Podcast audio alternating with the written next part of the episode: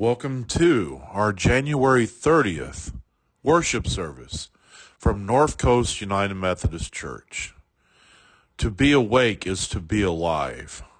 I have never met a man who was quite awake. How could I have looked him in the face? As we look at this image of Jesus Christ through the words of Henry David Thoreau, I pray today that we learn what it means to look at the face of pure love through the actions of our risen Savior. Precious God, be with us today in worship. Amen.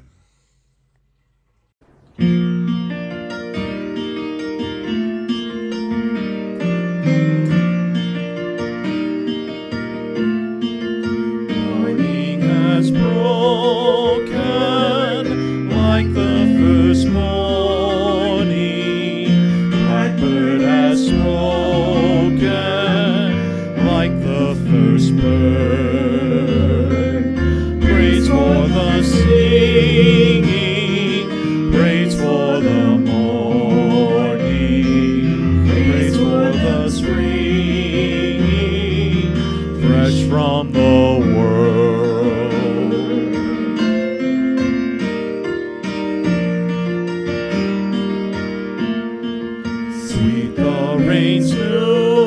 fall, from heaven, like the first dew on the first grass. Praise for the sweetness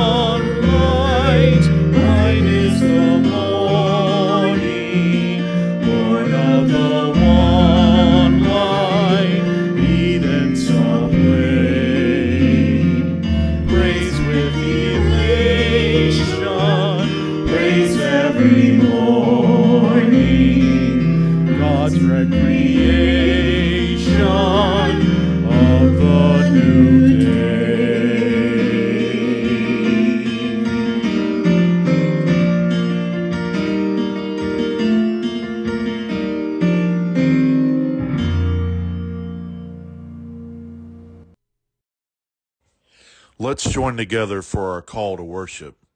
The Word of God comes into our lives, calling and urging us towards love.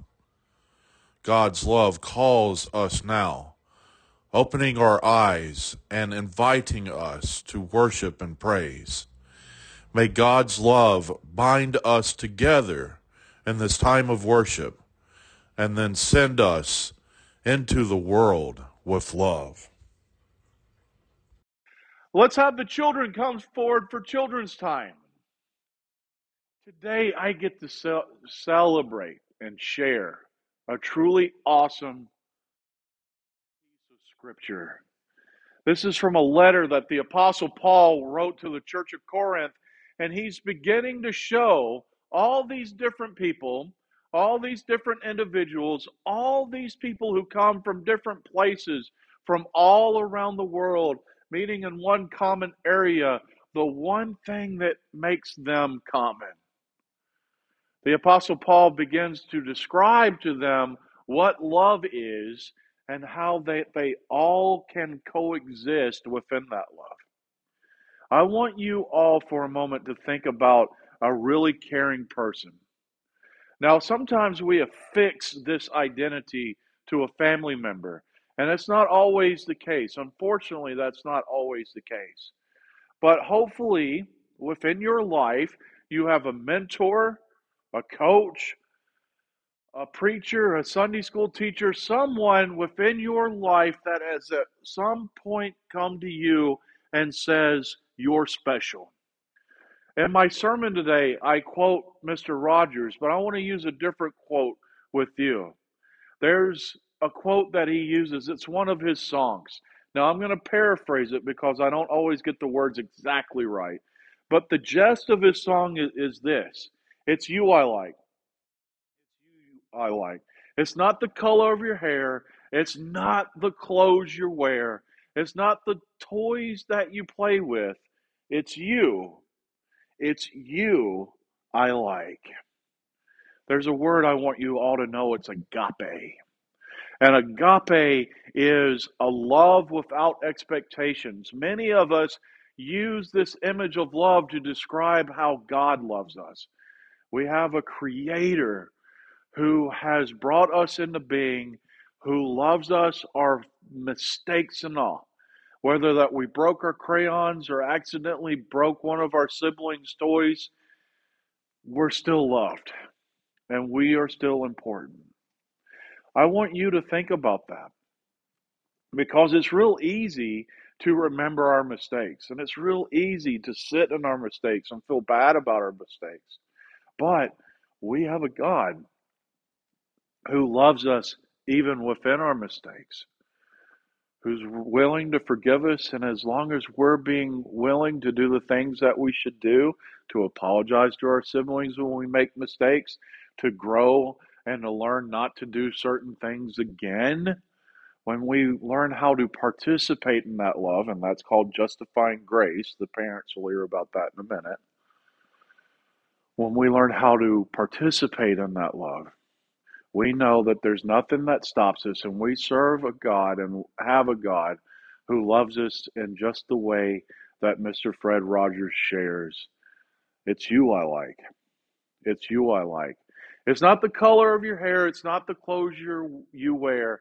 It's not the toys you play with. It's you. It's you I like. Please remember that somewhere, somehow, in some way, there is a being that exists that loves you for who you are. And I pray that that helps you see that you have some value and love shows you that you can grow past your mistakes and move in a way that you can show that love to other people. Let's join together in prayer. Precious and loving God, thank you for loving us. Thank you for helping us hear you use these words. It's you I like. It's you I like. It's not the color of your hair. It's not the clothes you wear. It's not the toys you play with. It's you. It's you I like. Help us to remember that we are loved so that we can forgive ourselves and our mistakes because you already have. And we can grow and help others find that forgiveness as well. Amen. You know, human beings learn best and most from other human beings. That's all part of being human. And we learn best from people who really care about us people we really like. It's you I like. It's not the things you wear. It's not the way you do your hair. But it's you I like. The way you are right now. The way down deep inside you. Not the things that hide you. Not your toys they're just beside you. But it's you I like. Every part of you. Your skin, your eyes, your feelings, whether old or new. I hope that you'll remember even when that it's you I like, it's you yourself, it's you, it's you I like. And that's true. And you'll find that the people who love you best are the ones you learn the most from. And the more they teach you and the more you learn, the better feeling you have about yourself and the world we live in.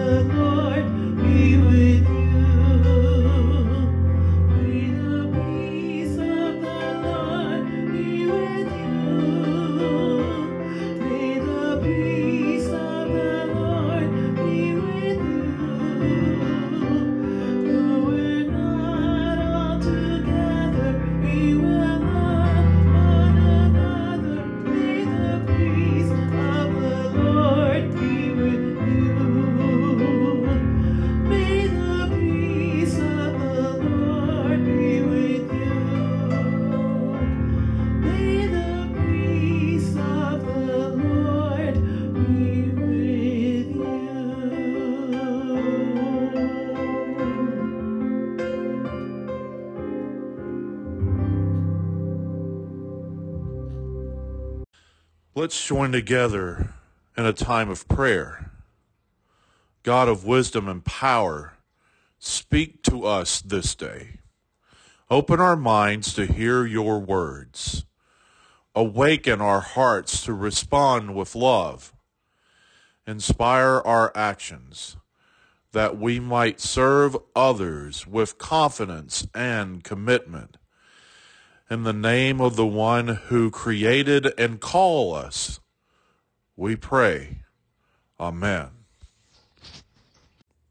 And let's continue in our time of prayer as we celebrate the prayer that Jesus Christ taught us. Our Father who art in heaven, hallowed be thy name. Thy kingdom come, thy will be done on earth as it is in heaven. Give us this day our daily bread, and forgive us our trespasses, as we forgive those who trespass against us and lead us not into temptation, but deliver us from evil. For thine is the kingdom and the power and the glory forever and ever. Amen.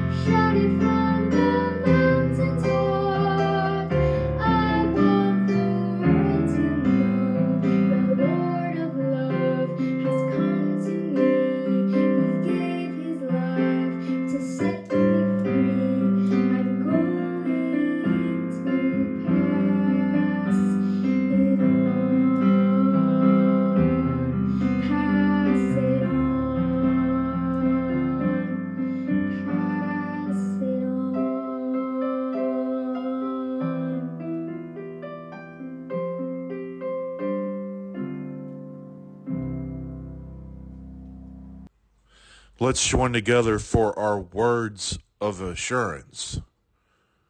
Christ Jesus, our rock and refuge, walks with us even now. Through God's powerful love and gracious salvation, we are forgiven and renewed.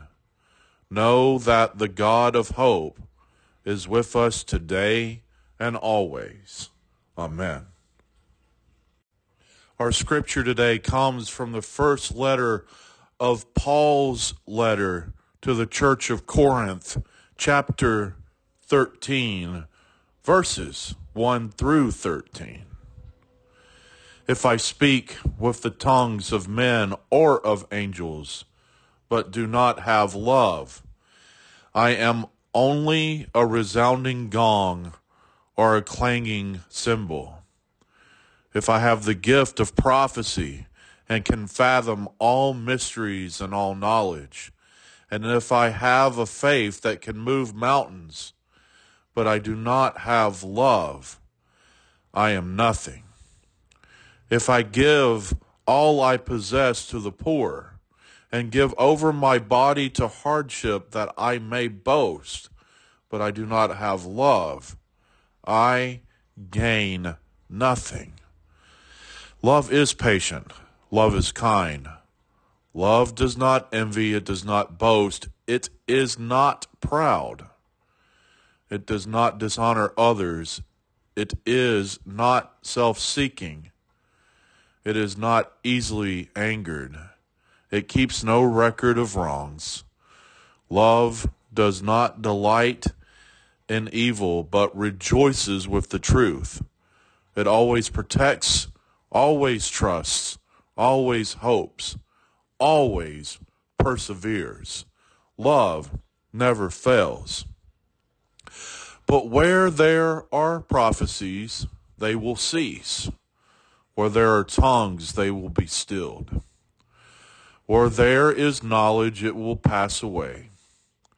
For we know in part, and we prophesy in part. But when completeness comes, what is in part disappears. When I was a child, I talked like a child. I thought like a child. I reasoned like a child. When I became a man, I put the ways of childhood behind me. For now we see only a reflection as in a mirror. Then we shall see face to face. Now I know in part, then I shall know fully, even as I am fully known. And these three things remain faith, hope, and love. But the greatest of these is love. Thank you, God, for the inspiration of this word. Let's join together in prayer. Precious and loving God, we thank you for being present. Gracious and loving God, we thank you for guiding us. Gracious and loving God, we thank you for pointing the way today as we look at the reality of what love is. Remind us how to look and respond to you. In your Son's precious and loving name we pray. Amen. It's a blessing and a privilege to continue this conversation with you as we look at the narrative of the existence of Jesus Christ and how every moment within the narrative of Christ's story relates to a reality that the being of Jesus Christ is the one who came to transform, flip over, rearrange our understanding of what is important, what has the most power, and what should hold the most respect. Today, we're going to look at the love chapter. 1 Corinthians 13, 1 through 13. Many of us have heard it many times. If you have ever been to a wedding, times out of ten, you've heard 1 Corinthians 13, 1 through 13. You've heard the narrative of what love is. You've heard these beautiful words that come from verse 4 going to the beginning of verse 8. Love is patient. Love is kind. It does not envy. It does not boast. It is not proud. It does not dishonor others. It is not self seeking. It is not easily angered. It keeps no records of wrong. Love does not delight in evil, but rejoices in truth. It always protects, always trusts, always hopes, always perseveres. Love never fails. That goes through the beginning of verse 8. And me pointing that out will become important for our conversation today. As we look at this narrative that we have been carrying on through, we have been looking at the existence, the acknowledgement of Christ coming, Christ being, and Christ raising again has been a narrative of overcoming things to shift power to those who are lost, oppressed, and forgotten. Now we look at this scripture today and it begins to talk about what love is. What love is is a very active thing. I'd like to paraphrase a quote from Reverend Fred Rogers. We all know Mr. Rogers. I have quoted Mr. Rogers at nauseum in my sermons and my Bible conversations. Mr. Rogers, being the person who came to television to show kids what it means to truly be cared for, what it means to not throw pies in each other's face or be the, the cat that chases the ma- mouse with an anvil, but to be a person that uses education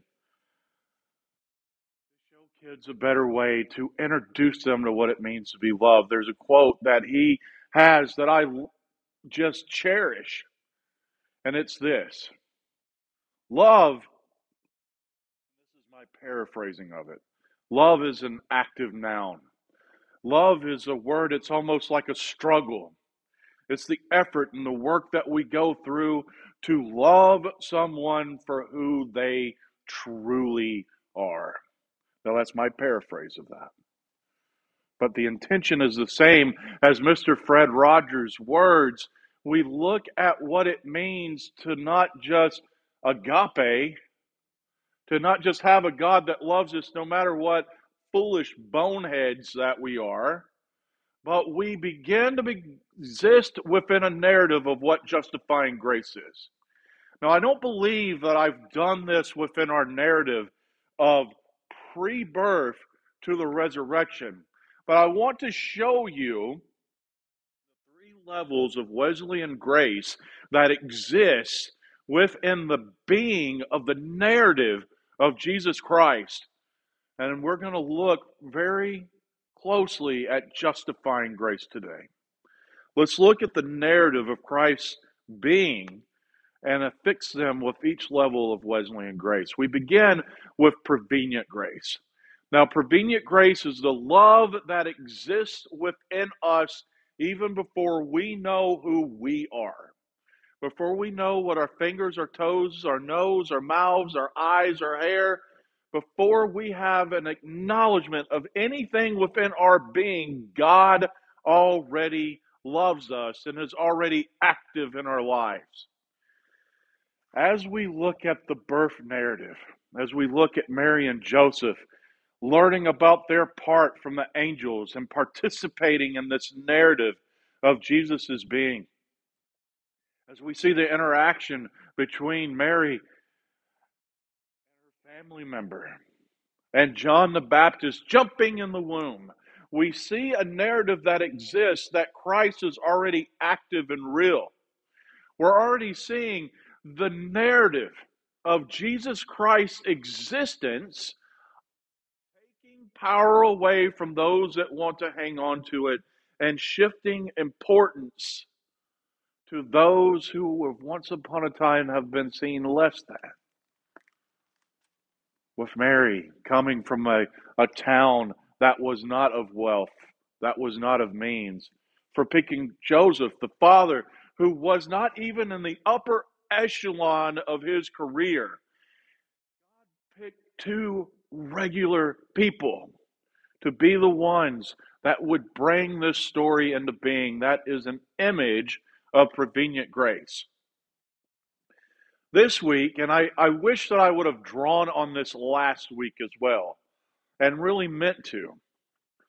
This week, we begin to see the actions of justifying grace. Justifying grace is the moment that we are aware of a being that transcends all understanding. We are aware of one who has done things for us we could never do for ourselves. And we begin to do actions of gratitude. We begin to do actions of gratitude, of response, to say, Thank you for what you've done. And I want to be a part of that narrative. Now, when we get closer to Easter, we'll look at sanctifying and sustaining grace, which is when we're walking side by side with Christ and it's just natural and it's just what we do. But today I want to look at justifying grace. Let's go back to last week's narrative as we look at the conversation that Jesus Christ had with the Pharisee in his home and the lady who came and sat at Christ's feet and wept and wiped his feet with her hair and wept and wiped her feet with her with his wiped his feet with her tears. I leave the flaws in here, gang, because it's real and natural. This is an image of justifying grace, and there was another part of the narrative that happened last week.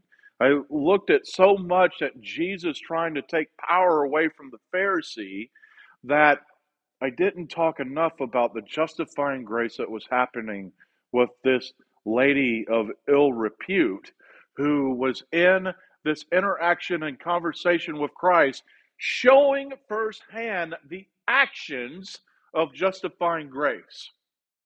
It was her actions, it was her faith that set her free and the conclusion of last week's scripture. It was her actions responding to the reality of who Jesus Christ is that set her free. Now that moves us into this week's scripture.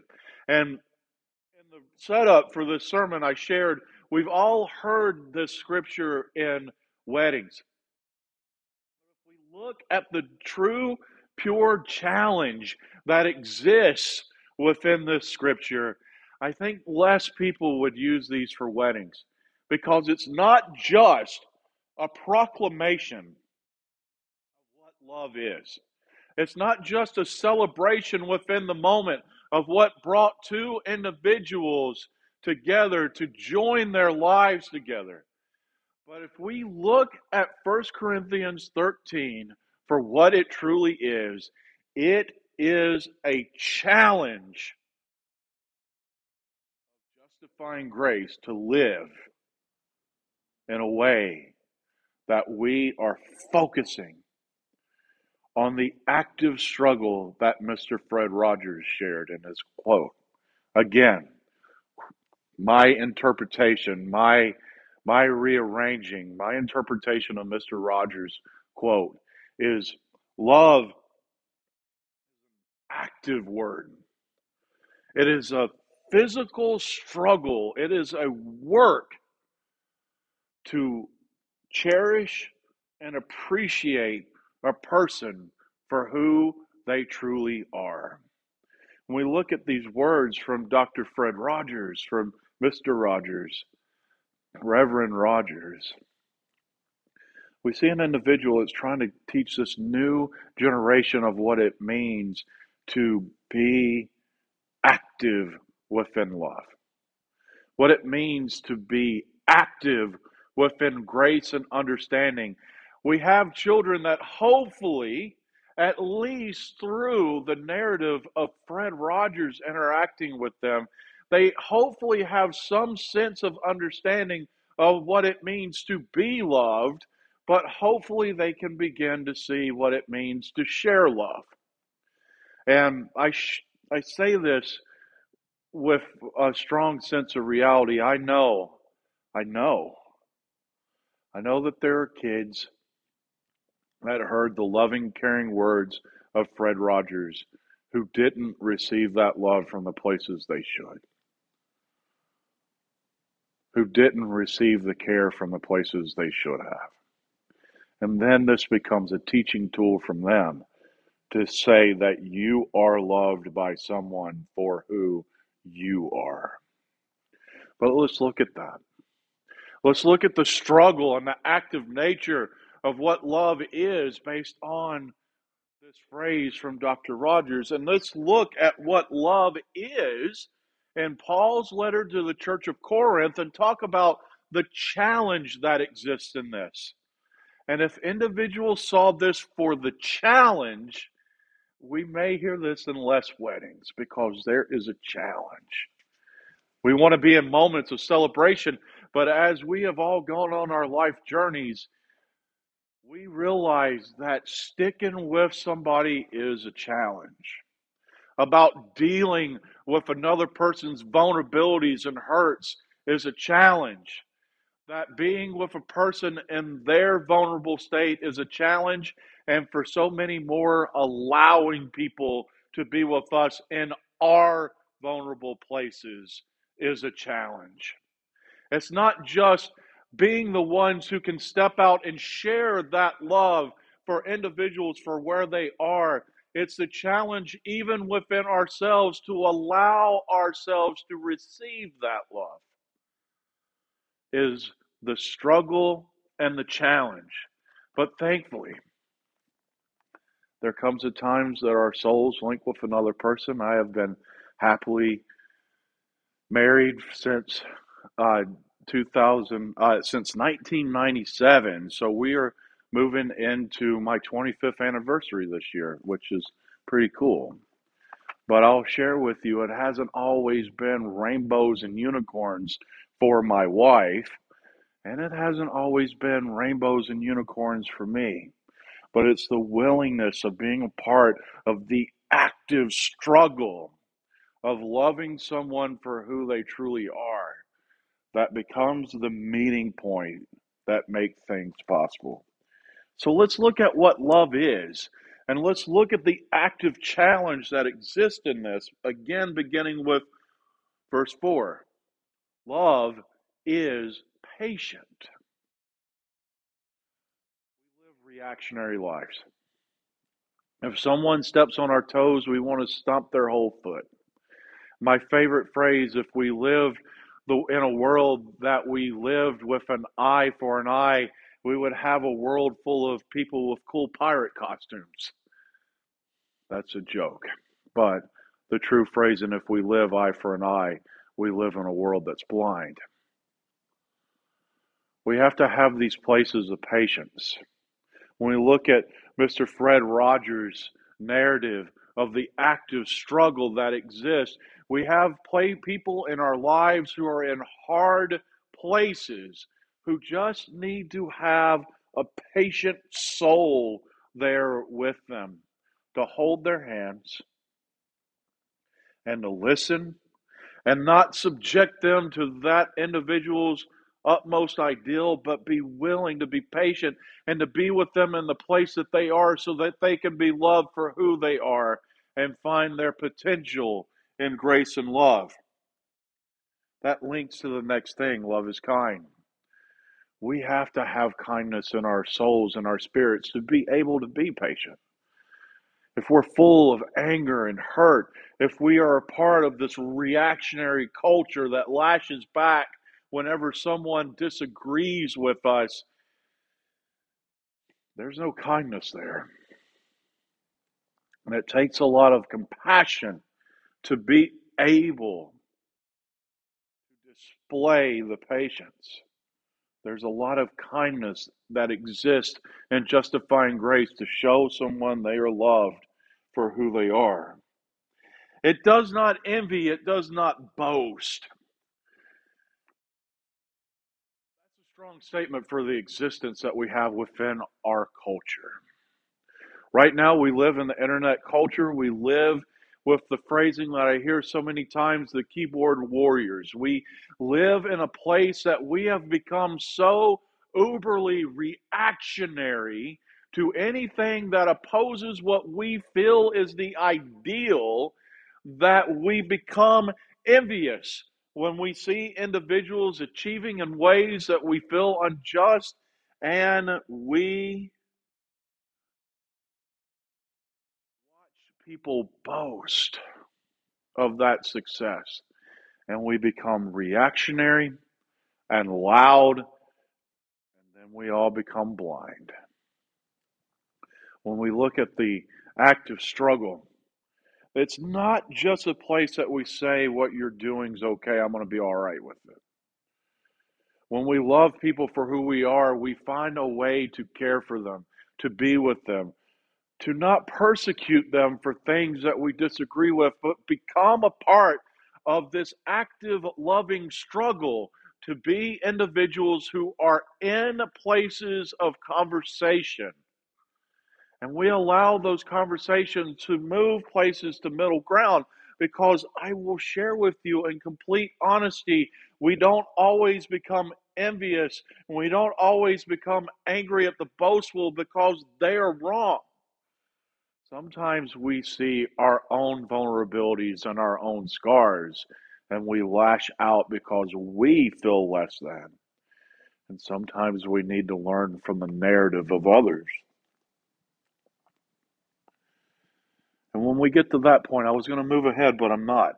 When we get to that point that we understand sometimes we're the ones that are wrong, then it shifts the point, focus on what it means to be kind. Sometimes we need to be kind to ourselves so that we can grow and transform. And we need to be patient with ourselves to realize that our flaws are a part of our existence and flaws are temporary, but growth can bring change. Now I'll move forward. It does not dishonor others. It is not self seeking. It is not easily angered. angered. It keeps no records of wrong. I, I wish I would have read all the way further because that very much connects to the reactionary culture of us yelling and screaming at each other. We see the the image of it on our favorite news station when that we see these talking heads and boxes trying to speak louder than the other person to get their point across instead of listening to each other's points to find the common middle ground where Jesus Christ exists, the struggle of love is setting away our angers and our record keeping and trying to find ways to honor others just by listening. Love does not delight in evil, but rejoices in the truth.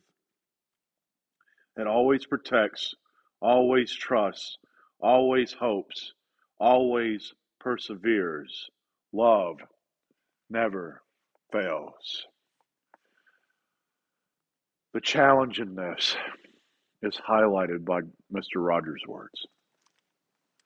When we become the individuals who are willing to interact and participate with others in the places where they are, when we're willing to live within moments of justifying grace, living in the active struggle of love to see the bruises and to see the scars, and more importantly, even see the bruises and the scars within ourselves so that we can find the middle ground where Jesus Christ exists. I'll close the sermon in this way. The first time that I heard our current bishop of the California Pacific Annual Conference, Bishop Reverend Grant Hagiya, speak to us. It was that annual conference. His first address, address was this Venn diagram that showed everything that we're active in.